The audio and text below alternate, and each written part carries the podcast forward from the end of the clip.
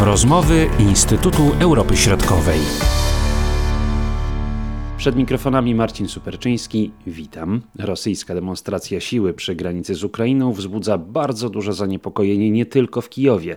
Rosyjskie władze ściągnęły na tereny przygraniczne tysiące żołnierzy, w tym ciężki sprzęt.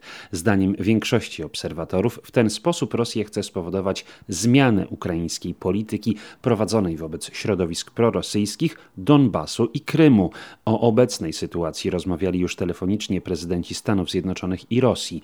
I co dalej, wyjaśnia starszy analityk zespołu Europy Wschodniej Instytutu Europy Środkowej dr Andrzej Szabaciuk. Myślę, że jest to przede wszystkim próba wywarcia nacisku i na Ukrainę, ale także na partnerów zachodnich, na Niemcy, Francję, na Stany Zjednoczone. Rosja pręży muskuły, Rosja chce pokazać, że jest potęgą militarną, jest ważnym graczem na arenie międzynarodowej i nie można jej ignorować, nie można jej nie doceniać. E, ja myślę, że tutaj ten słynny wywiad Joe Bidena, gdzie określił Władimira Putina e, mordercą, on mógł też w jakiś sposób rozdrażnić, tak mówiąc w cudzysłowie, władze Rosji, samego prezydenta Federacji Rosyjskiej, ponieważ to jest takie, można powiedzieć, rzadko spotykane w polityce międzynarodowej, żeby takiej rangi polityka w taki sposób określać. Wiemy dobrze, że prędzej czy później Rosja potrafi się zemścić. Ja myślę, że tutaj te naciski na Ukrainę, one są też takim działaniem skierowanym na próbę nowego otwarcia, jeśli chodzi o uregulowanie konfliktu na Donbasie. Mijały kolejne lata, Donbas dalej jest takim obszarem zdestabilizowanym. Rosjanie chcieliby go po prostu zamrozić, bo koszty kontynuowania tych operacji na wschodzie Ukrainy są dość duże. Moim zdaniem oni dążą do tego, aby zamienić Donbas w takie drugie Naddniestrze, takie quasi państwo, które oczywiście formalnie będzie w jakiś sposób powiązane z Ukrainą, ale de facto będzie niezależne i będzie takim wygodnym instrumentem do wpływania na sytuację wewnętrzną Ukrainy i hamowania tych prozachodnich dążeń Ukrainy. To może być z jednej strony ta reakcja na ten słynny wywiad Joe Bidena, ale z drugiej strony także na działania państwa ukraińskiego, te działania skierowane przeciwko tym oligarchom prorosyjskim. Ja myślę, że oczywiście tak, to jest też e, jak najbardziej odpowiedź na takie antyrosyjskie działania Wołodymyra Zełenskiego. E, ja myślę, że Rosjanie przede wszystkim chcą odzyskać kontrolę nad procesem pokojowym, który toczy się na wschodzie Ukrainy. Wiemy o tym z, z tego artykułu, który ukazał się ostatnio w Komersancie 24 marca, że przez ostatnie miesiące prowadzono intensywne negocjacje, których celem było właśnie nowe otwarcie, jeśli chodzi o uregulowanie sytuacji na wschodzie Ukrainy. Ukraina nie chciała się na to na zgodzić na propozycję wypracowane przez Francję i Niemcy w ramach tego formatu normandzkiego, dlatego że te propozycje one wychodziły naprzeciw oczekiwaniom Federacji Rosyjskiej, bo one zakładały, że główny ciężar negocjacji spadnie na separatystów i na Ukrainę. Ukraina nie chciała pójść w tym kierunku, dlatego że to zdejmowałoby odpowiedzialność Federacji Rosyjskiej za destabilizowanie wschodu. Poza tym ten format negocjacji w ogóle nie brał pod uwagę kwestii Krymu. Czyli Krym jak gdyby poza, był poza, poza negocjacjami normandzkiej czwórki. No ja myślę też, że ostatnie wybory samorządowe, które pokazały, że ta prorosyjska opozycja na Ukrainie zyskuje poparcie, a w konsekwencji odpowiedź prezydenta, która, bo też tak moim zdaniem trzeba odczytać, jako taką próbę reakcji na wzmocnienie się prorosyjskich sił na Ukrainie. Te sankcje wymierzone w Wiktora Medwedczuka, czy w 11 przedsiębiorstw rosyjskich działających na terytorium Ukrainy, trzy kanały prorosyjskie, prokremlowskie, nadające, kanały telewizyjne nadające na terytorium Ukrainy. Zauważmy, że Dmitrij Pieskow e, ostrzy, ostrzy Ukrainę po tych, po tych działaniach. Kontynuacja tego kursu może doprowadzić do zerwania, e, całkowicie zerwania relacji dyplomatycznych między Ukrainą a Rosją. Rosja była nawet nie tyle zaniepokojona, ale Rosja wysłała taki ostry sygnał w kierunku Kijowa, że dalsze działania e, odbierane przez Kreml jako antyrosyjskie mogą być dla Ukrainy niebezpieczne.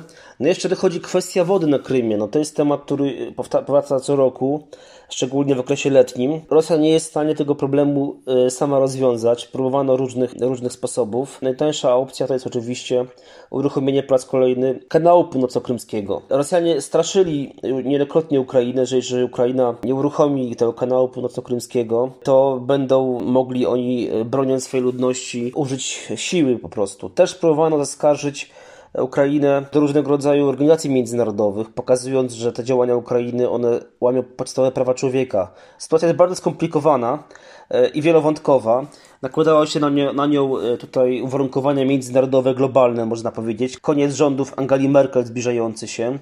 E, wybory prezydenckie Francji w przyszłym roku, które też zapewne przyniosło zmianę, bo poparcie dla Emmanuela Macrona jest dość niskie. No i mamy też przesilenie, jeśli chodzi o Białoruś. Wiemy, że szykuje się tam reforma konstytucyjna. Jak to się skończy, do końca nie wiemy. No i oczywiście te napięcia amerykańsko-rosyjskie. Teraz słyszeliśmy o rozmowie telefonicznej prezydenta Władimira Putina i nowego prezydenta USA Joe Bidena. Nie znamy dokładnie konkretów tej rozmowy. Wiemy z deklaracji strony amerykańskiej, że prezydent e, Biden bronił integralności terytorialnej Ukrainy, nie godził się na, in na ingerencję Federacji Rosyjskiej wewnętrzne sprawy Ukrainy i też zaplanował takie wspólne spotkanie prezydenta Putina i i prezydenta Stanów Zjednoczonych. Jaki będzie tego efekt, no tego do końca jeszcze nie wiemy. Ale to pokazuje, że Amerykanie dość aktywnie zaangażowali się w kwestię uregulowania sytuacji na wschodzie Ukrainy, ale to z drugiej strony nie przeszkadza Federacji Rosyjskiej kontynuować relokację wojsk, co niepokoi przede wszystkim Ukrainę, no bo ona, chociaż sam prezydent Zełenski deklaruje, że Ukraina jest gotowa na wojnę z Rosją, no ale wiemy dobrze, że nie ma chyba takiego państwa na świecie, które jest gotowe na wojnę z Federacją Rosyjską.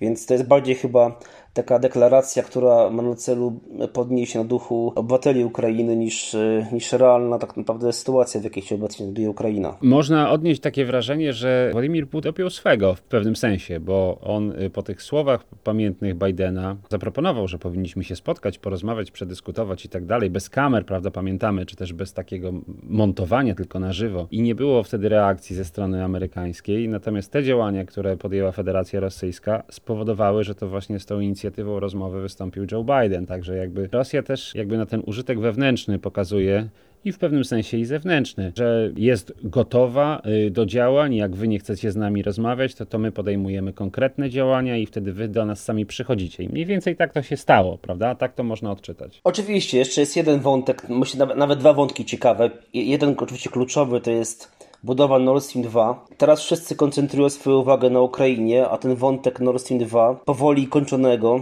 więc to też takie trochę odwrócenie uwagi od, e, od właśnie Nord Stream 2. Kolejna kwestia to jest e, sytuacja wewnętrzna Federacji Rosyjskiej. Obserwujemy teraz gwałtowne załamanie gospodarcze Federacji Rosyjskiej, spadek do, realnych dochodów ludności, wzrosty cen, w szczególności żywności, świeżych owoców, warzyw, rosnące rozgoryczenie społeczeństwa, bo społeczeństwo nie widzi szansy na oprawę swojej sytuacji, kiedy przy, przy ster, sterze władzy pozostanie Władimir Putin.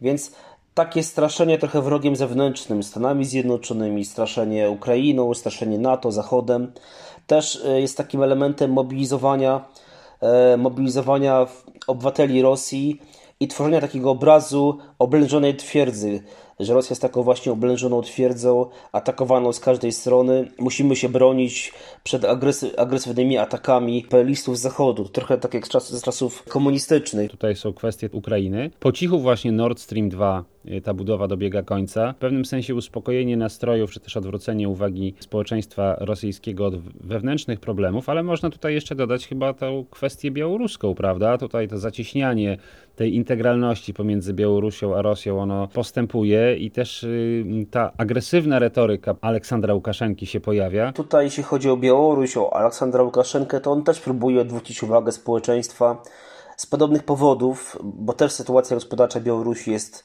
bardzo trudna. Niewiele wskazuje na to, że ona się oprawi w najbliższym czasie.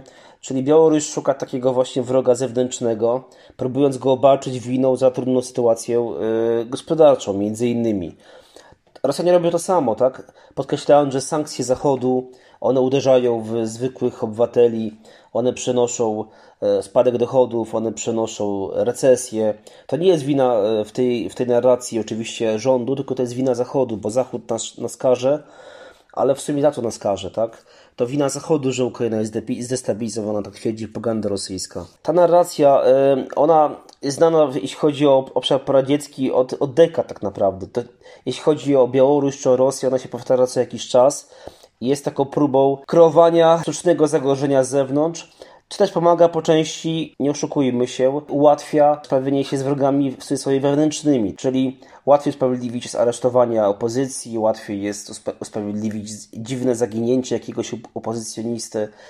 To, to przykład e, Aleksieja Nawalnego bardzo dobrze pokazuje. Takie sądy uliczne, które są przeprowadzone nawet przez takie niezależne podmioty, jak na przykład Radio Swoboda, pokazują, że część, część obywateli Rosji naprawdę wierzy, że Nawalny to jest zdrajca, to jest szpieg Zachodu, to jest osoba, która chce doprowadzić do upadku Federacji Rosyjską. Tacy zwykli ludzie, szczególnie ci, którzy oglądają na co dzień telewizję państwową rosyjską czy białoruską, oni wierzą w tę propagandę, oni, oni naprawdę boją się tej interwencji Zachodu, boją się wojny, bo to jest też takie stałe straszenie wojną, że ta wojna wisi na włosku, że musimy się bronić, że Zachód nas chce zaatakować, że NATO jest u naszych bram.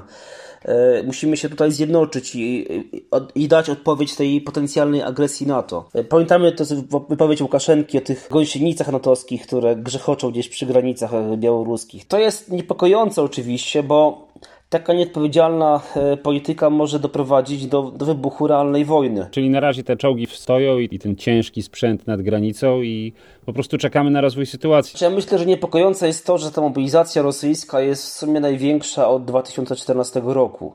Więc e, no, nie możemy tego bagatelizować. Oczywiście Sergiej Ławrow wczoraj komentował, że każde, prawo, każde państwo ma prawo przeprowadzić ćwiczenia na terytorium swojego państwa, gdzie mu się to podoba i nikt nie, nie, ma, nie może e, przymusić e, Rosji, żeby ćwiczenia wojskowe odbywały się w innym miejscu. Twierdził, że łączenie tego z jakąś presją na Ukrainę jest całkowicie nieuzasadnione, ale my dobrze wiemy, że taka e, mobilizacja i ściąganie jednostek wojskowych nawet z głębi Rosji jest pewnym pokazem siły przede wszystkim i próbą wywarcia presji na, e, na Zachód.